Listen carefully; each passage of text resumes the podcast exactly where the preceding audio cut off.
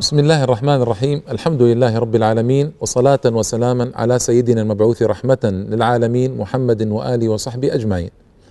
أما بعد، الأخوة والأخوات، السلام عليكم ورحمة الله وبركاته، وأهلا وسهلا ومرحبا بكم في برنامجكم صفحات من التاريخ الحديث الذي يتحدث فيه عن الاحتلال البريطاني لمصر. وكنت قد تحدثت في الحلقة الماضية عن الخديو سعيد ومزاياه الكثيرة في الحقيقة، وبدأت في الحديث عن بعض نقائصه التي غطت عندي على كل تلك المزايا، لأنه رهن مصر وشعب مصر أكثر من مئة سنة من بعده للمستخرب الإنجليزي وللقوة الاستخرابية في العالم باقتراضه بدون داعي وفتح باب الاقتراض وتدخل المالي في مصر، مما ستتضح جليا في عهد الخديو إسماعيل، وكانت فضيحة كبيرة وكبيرة جدا. من الأمور المهمة التي صنعها في الحقيقة واختلفت فيها الأنظار، لكن الأنظار المسلمين الوطنيين، سمي ما شئت، المخلصين الصالحين، كأنها اتفقت على أن فتح شق قناة السويس كان خطيئة كبيرة. قد يأتي قائل ويقول يعني قناة السويس شقها خطيئة كبيرة، كيف تقولون هذا وكيف تقولون هذا ويعني أراحت الناس، وعوض أن يلتفوا من رأس الرجاء الصالح فإنهم جاءوا إلى قناة السويس وسهلت طريق التجارة العالمية وكانت خدمة كبيرة للإنسانية. نعم، ربما ربما كانت خدمة كبيرة للإنسانية، لكن لم نسمع قط في تاريخ الإنسانية أن حاكما فضل مصلحة الإنسانية عن مصلحة شعبه، وفضل مصلحة البلاد بلاد العالم عن مصلحة بلده. ما سمعنا بالحاكم يفعل ذلك. عهدنا بالحاكم أن مصلحة بلده تقدم ومصلحة شعبه تقدم عن مصلحة الإنسانية المزعومة، ومصلحة الإنسانية المزعومة هذه فتحت على مصر باب شر كبير كما سيأتي إن شاء الله تعالى. فيعني القليل من مدح سعيد في هذه القضية، وكانوا طبعا من الأوروبيين أكثرهم، والأكثر لامه لوما شديدا. كان جده محمد علي عرض عليه المشروع، ما يعني المشروع دولي تحلم به فرنسا مدة طويلة جدا، لكن في الحقيقة عرض على محمد علي، محمد علي ما وافق. محمد علي كان ذكيا بعيد التفكير، بعيد النظر، رأى أن فتح القناة سيأتي بالأوروبيين، وقال بالنص: لا أريد أن تكون قناة السويس بوسفورا آخر. والبوسفور مضيق مشهور تقع عليه اسطنبول، وهذا المضيق طالما تسبب في حروب وطالما تسبب في مشكلات للدولة العثمانية. طبعا هذا مضيق يعني الله تعالى خلقه وما كان تملك الدولة العثمانية فيه شيئا، فلكن يقول: نحن بأيدينا نصنع بوسفورا آخر في مصر، ما نريد. وعرض بعد ذلك في عهد عباس، وعباس رفض. فأن يأتي سعيد ليوافق، هذه كانت يعني نكبة في تاريخ مصر وفي تاريخ الإسلام والمسلمين الحديث. يكفي أن أقول لكم كيف وافق سعيد. هذه المأساة والمهزلة التي نعاني منها نحن من تفرد الحكام واستبدادهم بالرأي، وعنا له ذلك فعمله، بينما في الغرب في زمن سعيد ما كانوا يستطيعون أن يصنعوا ذلك إلا عن شورى وعن برلمان وموافقة. لكن للأسف نحن يعني ما كان عندنا هذا، ولا يزال عندنا هذا النقص للأسف الشديد. المهم، ماذا صنع سعيد؟ كان هناك رجل اسمه فرديناند دي ليسيبس، ابن دي ليسيبس الذي هو القنصل الفرنسي في مصر أيام محمد علي، اسمه دي ليسيبس مشهور. ابنه هذا كان زميل زميل مرحلة الطفولة لسعيد، كان زميلين في مرحلة الطفولة.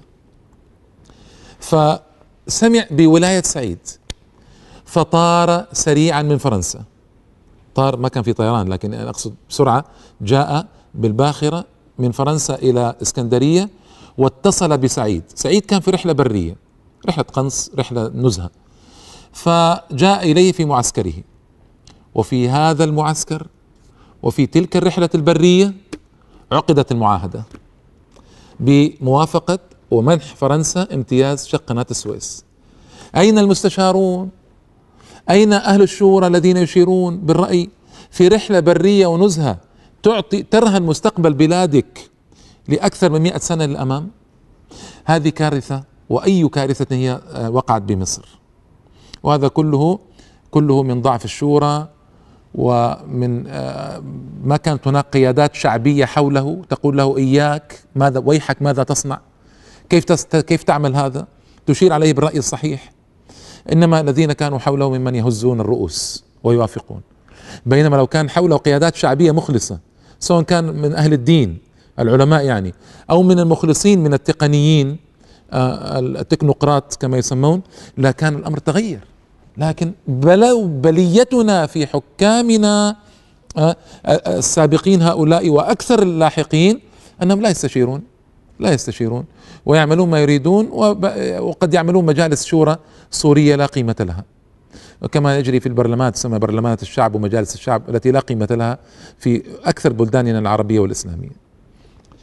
المهم، ما هذا الامتياز الذي أعطي لفرديناند دي ليسيبس؟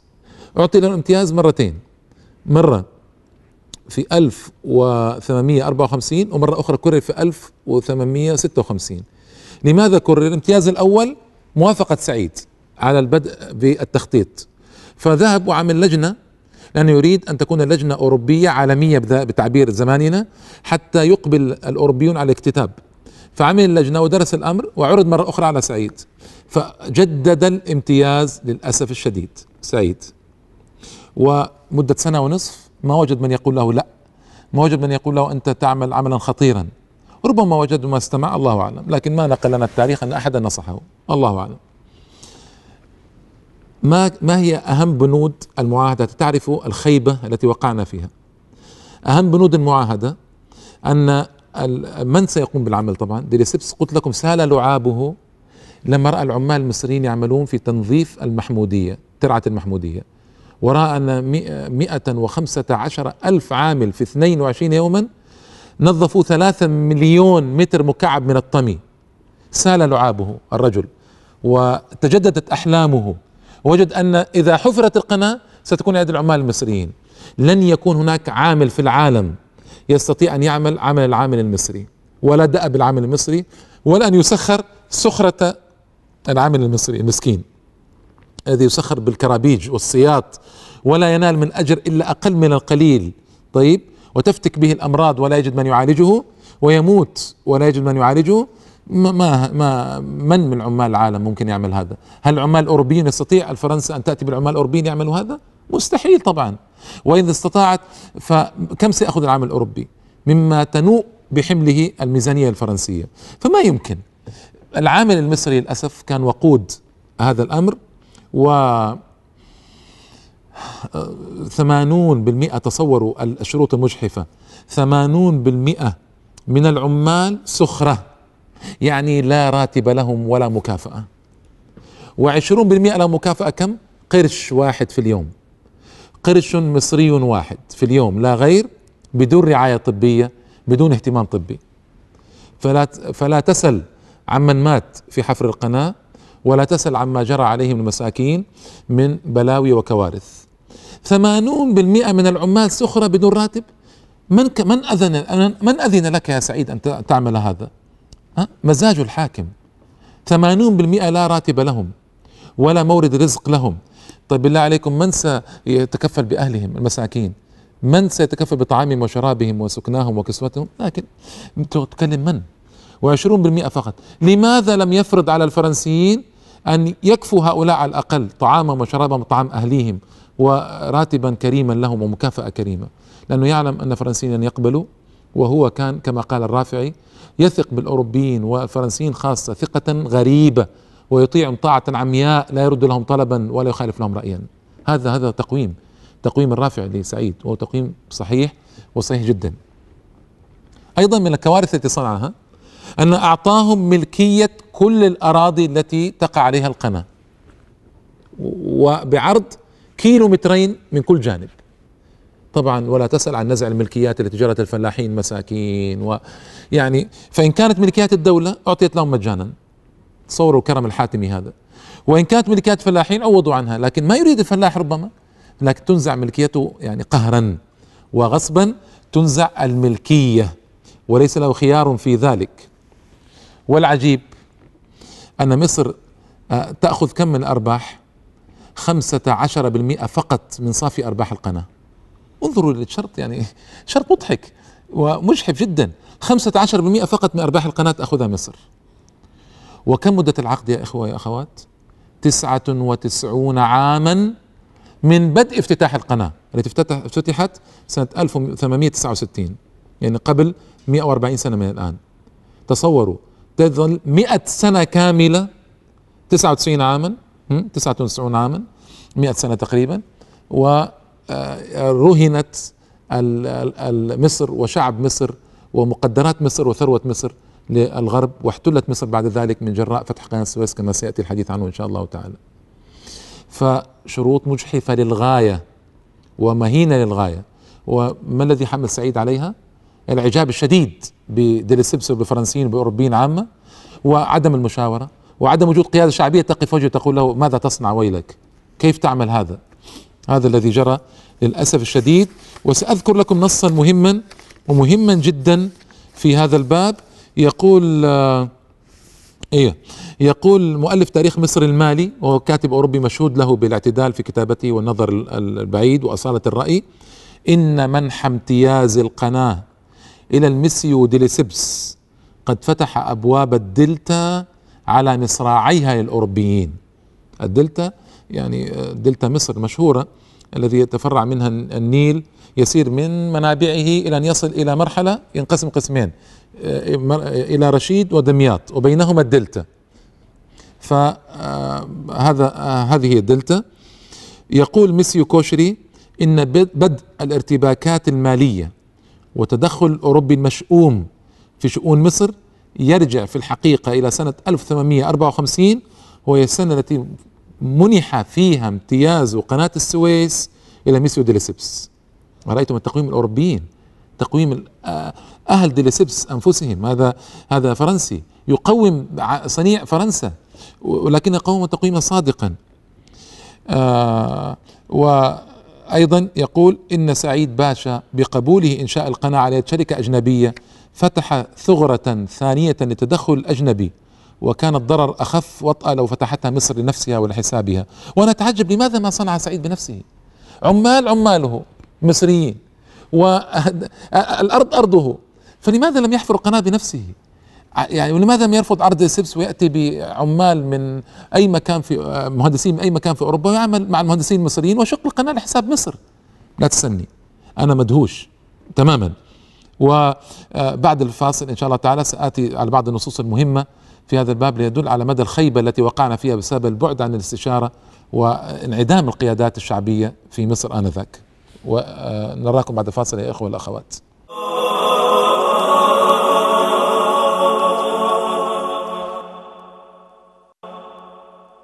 السلام عليكم مرة أخرى أيها الإخوة والأخوات. بعد الفاصل آه كنت تحدثت قبل الفاصل عن قناة السويس، وتعجبت طويلا آه من هذه عن الكرم الحاتمي لسعيد في منح الامتياز للفرنسيين. ولماذا صنع ذلك أنا ما أدري، لماذا لم يصنعها لحساب مصر، أرض أرضه والعمال عماله والمال ممكن يدبر ويعملها لمصر وانتهى الأمر. لكن الانحياز الأعمى وراء الأوروبيين، الإعجاب، الانبهار الشديد بالغرب. اليوم تجد شبابنا للأسف يعني ينبهرون بالغرب، ينظرون للخواجة، هذا نور، الخواجة هذا يعني شيء كبير، ها يقلدونه في مشيته، في كلامه، في ضحكه، في طريقة تصفيف شعره، في إعجابهم به. تنظر للشاب العربي المسلم، ما له هذا الشاب هكذا، ما له يعمل هكذا، يلبس هكذا، يصفف شعره وهكذا، يمشي هكذا. إعجاب، الانبهار بالغرب، الانبهار. ما وضعت قدوات أمام الشباب يعني يقتدي بها للأسف الشديد. وسعيد ربي على أيدي الفرنسيين وانبهر بهم طبعا للأسف الشديد. تصوروا أنه أعفاهم من الضرائب، يعني هذا عاقل يفعل هذا؟ تعفي الفرنسيين من الضرائب وتجدبي الضرائب من الفلاح وتمصدم الفلاح المسكين وتجعله هيكلا عظميا وتستخلص منه الأموال، ثم تأتي الفرنسيين الأغنياء وتعفيهم من الضرائب، يعني هل عاقل يقول هذا؟ تعطيهم كيلومترين مجانا على طول القناة، يعني ما هذا ما هذا الصنيع الذي يجري؟ يعني هل سحر الرجل أو إيش؟ ما أدري ماذا جرى على على سعيد في الحقيقة ليقبل هذا العرض المريب الغريب. ومن أجل أن يعني أن يعمل ما عمل أهمل الجيش. وكان هو قلت لكم في مزاياه في الحلقة الماضية أنه ارتفع بالجيش وجعل التجنيد إجباريا واهتم به وكثر عدده وعني بتسليحه. أهمل الجيش. لماذا أهمل الجيش؟ سحب الجنود، وتصور هل عاقل يفعل هذا؟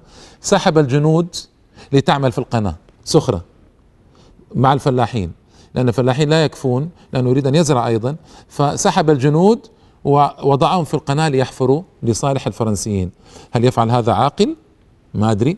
ومع ذلك أيضا قل عدد الجيش. تصوروا الجيش كان عدده ستين ألفا، وصل إلى أقل من عشرة آلاف، وقدر ببعض التقديرات بثمانية آلاف رجل بعد منح الامتياز للفرنسيين في مشق القناة.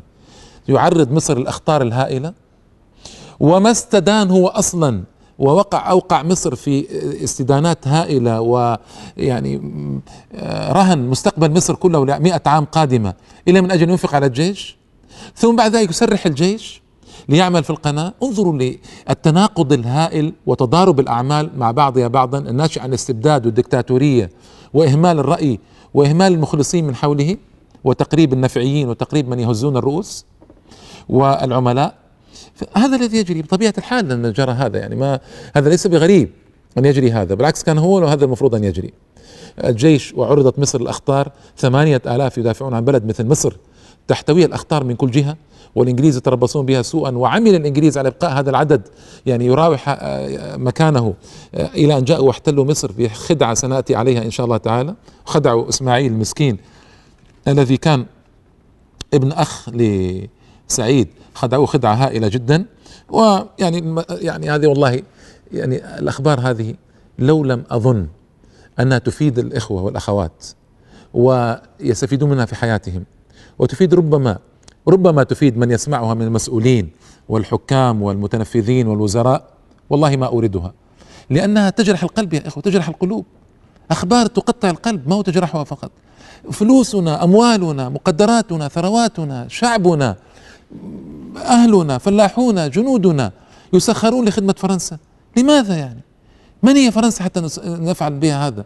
ويعني فرنسا التي خانتنا واحتلت الجزائر وحطمت الجزائريين وحطمت القطر الجزائري، وفرنسا التي دخلت سوريا ولبنان وضربت السوريين المساكين بالمدافع وهدمت دمشق على رؤوسهم، فرنسا التي خانت العرب والمسلمين في كل مكان وفي كل زمان، وخانت الدولة العثمانية. لأجل من نعمل هذا يعني؟ لأجل من نضحي هذه التضحيات الهائلة؟ لأجل عيون فرنسا التي ما فتئت تخدعنا وما فتئت يعني تغرر بنا في كل مكان وزمان.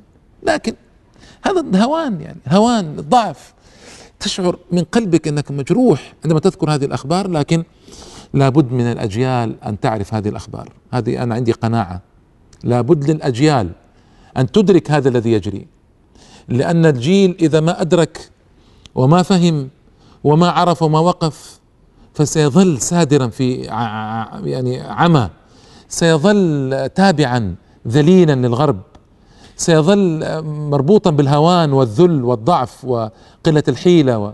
لذلك اليوم نحن الأمة العربية والإسلامية نحن نؤمن بأننا يعني إن شاء الله تعالى مقبلون على تغيير، ومؤمن إن شاء الله تعالى بأن سيكون لنا السيادة والعزة، أن سنصلي في بيت المقدس إن شاء الله في النهاية. هذا إيمان جازم إن شاء الله، وهذا قرن وقرن الإسلام. لكن ما زلنا نجتر الضعف والهوان الذي سببه لنا آباؤنا وأجدادنا من قبل، وما زلنا نعاني أشد المعاناة من أخطاء آبائنا وأجدادنا ومن أخطائنا اليوم التي نكررها نحن بأنفسنا ولم نتعلم من تاريخنا. اليوم لو سألت الإخوة المصريين عن تاريخهم هذا ربما كثير منهم ما عرفوا، لأن ما درسه كما ينبغي أن يدرسه، ما درسه كما ينبغي أن يدرسه أن يدرسه للأسف الشديد. ولو سألت المسلمين عن تاريخ هذا المصريين ربما جهله أكثرهم. وهذا هو، عندما تجهل التاريخ تكرر أخطائك وتعيد معايبك للأسف الشديد. المهم يعني موضوع طويل ويجرح. لكن آه أيضا اسمعوا، قنصل إنجلترا في القاهرة كتب، ويسمى مستر بروس، كتب إلى حكومته ينبئها بالخبر ويقول في ختام رسالته أن فتح القناة سيؤدي إلى ازدياد المواصلات التجارية بين أوروبا والبلاد الواقعة على البحر الأحمر، وستنشأ مراكز للدول الأجنبية في هذه البلاد. اسمعوا، ستنشأ مراكز للدول الأجنبية في هذه البلاد. ومهم جدا موضع الشاهد هنا، ومن المنتظر أن تحدث منازعات بينها وبين تلك الشعوب فتتخذ ذريعة إلى تدخل المسلح في شؤونها، وهذا التدخل يفضي إلى الاحتلال الدائم، ويتوقع أن تحدث هذه النتائج في مصر ذاتها. أرأيتم كيف البريطانيون يفعلون؟ وهذا الذي جرى، احتلت بريطانيا مصر بسبب هذا الذي جرى، وسأذكر لكم التفصيل إن شاء الله تعالى في حلقات الخديوي إسماعيل الذي هي من أخطر حلقات المصر والتاريخ المصري.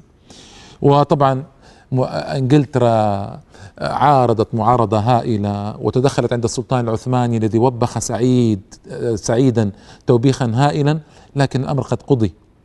وبالرشاوى أه بعد ذلك في عهد إسماعيل، لأنه مات سعيد قبل أن تفتح القناة، طبعا مات سعيد قبل فتح القناة بست سنوات، وأكمل القناة وفتحها إسماعيل كما سيأتي. ورشا إسماعيل الدولة العثمانية حتى تسكت عن هذه القضية، عدل قليلا في بنود القناة المجحفة، لكن في النهاية وافق، وكان يمكن أن يقول لا ويتعطل المشروع، لكن ما كان يملك أن يقول لا، لأن أوروبي نزعة أكثر من سعيد، وإنا لله وإنا إليه راجعون. اسمعوا هذا النص المهم. لما اشتدت معارضة إنجلترا في فتح القناة جرت مفاوضات بشأن إقناعها بالعدول عن معارضتها، لأن دولة قوية، الإمبراطورية الأولى في العالم آنذاك كانت. كان كان مما اشترطته الحكومة الإنجليزية لموافقتها على المشروع احتلال السويس، مدينة السويس احتلالها وحمايتها للقناة. فتبين أن إنجلترا طبعا لم تخفي لم تخفي عن المصريين مطامعها في احتلال مصر واحتلال القناة، وهذا يعني من وقت مبكر قبل فتح القناة أصلا. فانظروا إلى الهوان والذي نحن فيه، ما نقرأ، نحن أمة لا تقرأ، لا تعتبر، لا تستفيد، لا تتعظ. يعني هذا طبعا يعني أمر مزعج ومزعج جدا. كم تكلفت مصر على فتح القناة يا إخوة يا أخوات؟ ستة عشر مليون، ستة عشر مليون من الجنيهات المصرية تكلفت مصر، ستة عشر مليون من الجنيهات. ومع ذلك أعطت أراضي مجانا كل على طول القناة بعرض كيلومترين، وسخرت عمالها وجنودها، شيء شيء يعني غريب وغريب جدا. آآ آآ عارضت إنجلترا كما قلت لكم معارضة شديدة، لكن الأمر ما تم، و يعني ما تم إيقاف القناة، وفتحت القناة بعد ذلك. هذا يعني الحديث الحديث عن سعيد، ميزاته ونقائصه. وأنتم ربما تكونون معي في الرأي بأن النقيصة العظمى بالموافقة على فتح قناة السويس، والنقيصة الأخرى التي أقل منها لكن أيضا نقيصة هائلة في الحقيقة، وهي ابتداء فتح باب القروض الأجنبية، ابتداء فتح باب القروض الأجنبية على مصراعيها في مصر، على مصراعيها في مصر. هذه هاتان النقيصتان غطتا بالكامل على مزاياه، عندي أنا على أن مزايا رائعة، وكان طيبا ومسامحا ورفيقا بالشعب، لكن رهن مصر ومقدرات مصر بالاقتراض الذي لا داعي له، وبفتح وبموافقة على شق قناة السويس رهنها إلى مئة عام قادمة كما أثبتت الأحداث، وسأتي عليها إن شاء الله تعالى بالتفصيل في حلقات متتابعة. وهذا هذا أمر مأساوي في الحقيقة. آه مات سعيد آه في سنة ألف وثمانمئة وثلاثة وستين بعد أن حكم كما قلت لكم تسع سنوات، ألف ومئتين وتسعة وسبعين هجرية، ألف ومئتين وتسعة وسبعين هجرية، ألف وثمانمئة وثلاثة وستين ميلادية، حكم تسع سنوات. هذه نتيجة حكمه بين المزايا والنقائص بتعبير العصر، الإيجابيات والسلبيات. وينبغي أن نقول في نهاية الحلقة، لابد أن نقول هذا، إنه أيضا لم ينطلق من منطلق إسلامي في حكمه أبدا إطلاقا. فالقروض أصلا كانت ربوية وربا فاحش للغاية، اثنين مليون اثنين مليون وأربعمائة ألف جنيه اقترضها، يسددها سبعة ملايين وتسعمائة ألف جنيه، يعني أكثر من خمسة ملايين ربا. والمليون جنيه أكثر من بليون اليوم في قيمته، أكثر بكثير. المنطلقات ليست إسلامية لحكمه، كمنطلقات أبيه لم تكن إسلامية، لكن أبوه كان حازما عاقلا ذكيا لبيبا، وهو كان يفتقد لهذا. أبوه كان عنده حد فاصل بينه وبين الأوروبيين، هو لم يكن عنده حد فاصل، فلذلك عهده كان عهد بلاوي. وإذا جئنا لعهد إسماعيل نترحم على عهد سعيد، إذا جئنا لعهد إسماعيل إن شاء الله تعالى في الحلقات القادمة سنترحم نقول أين عهد سعيد وكم كان عهد سعيد أحسن من عهد إسماعيل. تصوروا بعد كل هذه البلاوي سنجد أن عهد إسماعيل أسوأ بكثير، وأنه جر مصر إلى الاحتلال المباشر كما سيأتي الحديث عنه إن شاء الله تعالى في الحلقات القادمات. فكونوا معنا يا الإخوة والأخوات بقلوبكم وعقولكم قبل آذانكم، فإن هذا مما يساعدنا على تحسين وضعنا الحالي والانطلاق إلى مستقبل أفضل إن شاء الله تعالى، ونستفيد من العبر والعظات التاريخية لا على أنها قصص فقط، لكن على أنها عبر وعظات تسدد المسيرة في مستقبل الأيام. إلى اللقاء والسلام عليكم ورحمة الله تعالى وبركاته.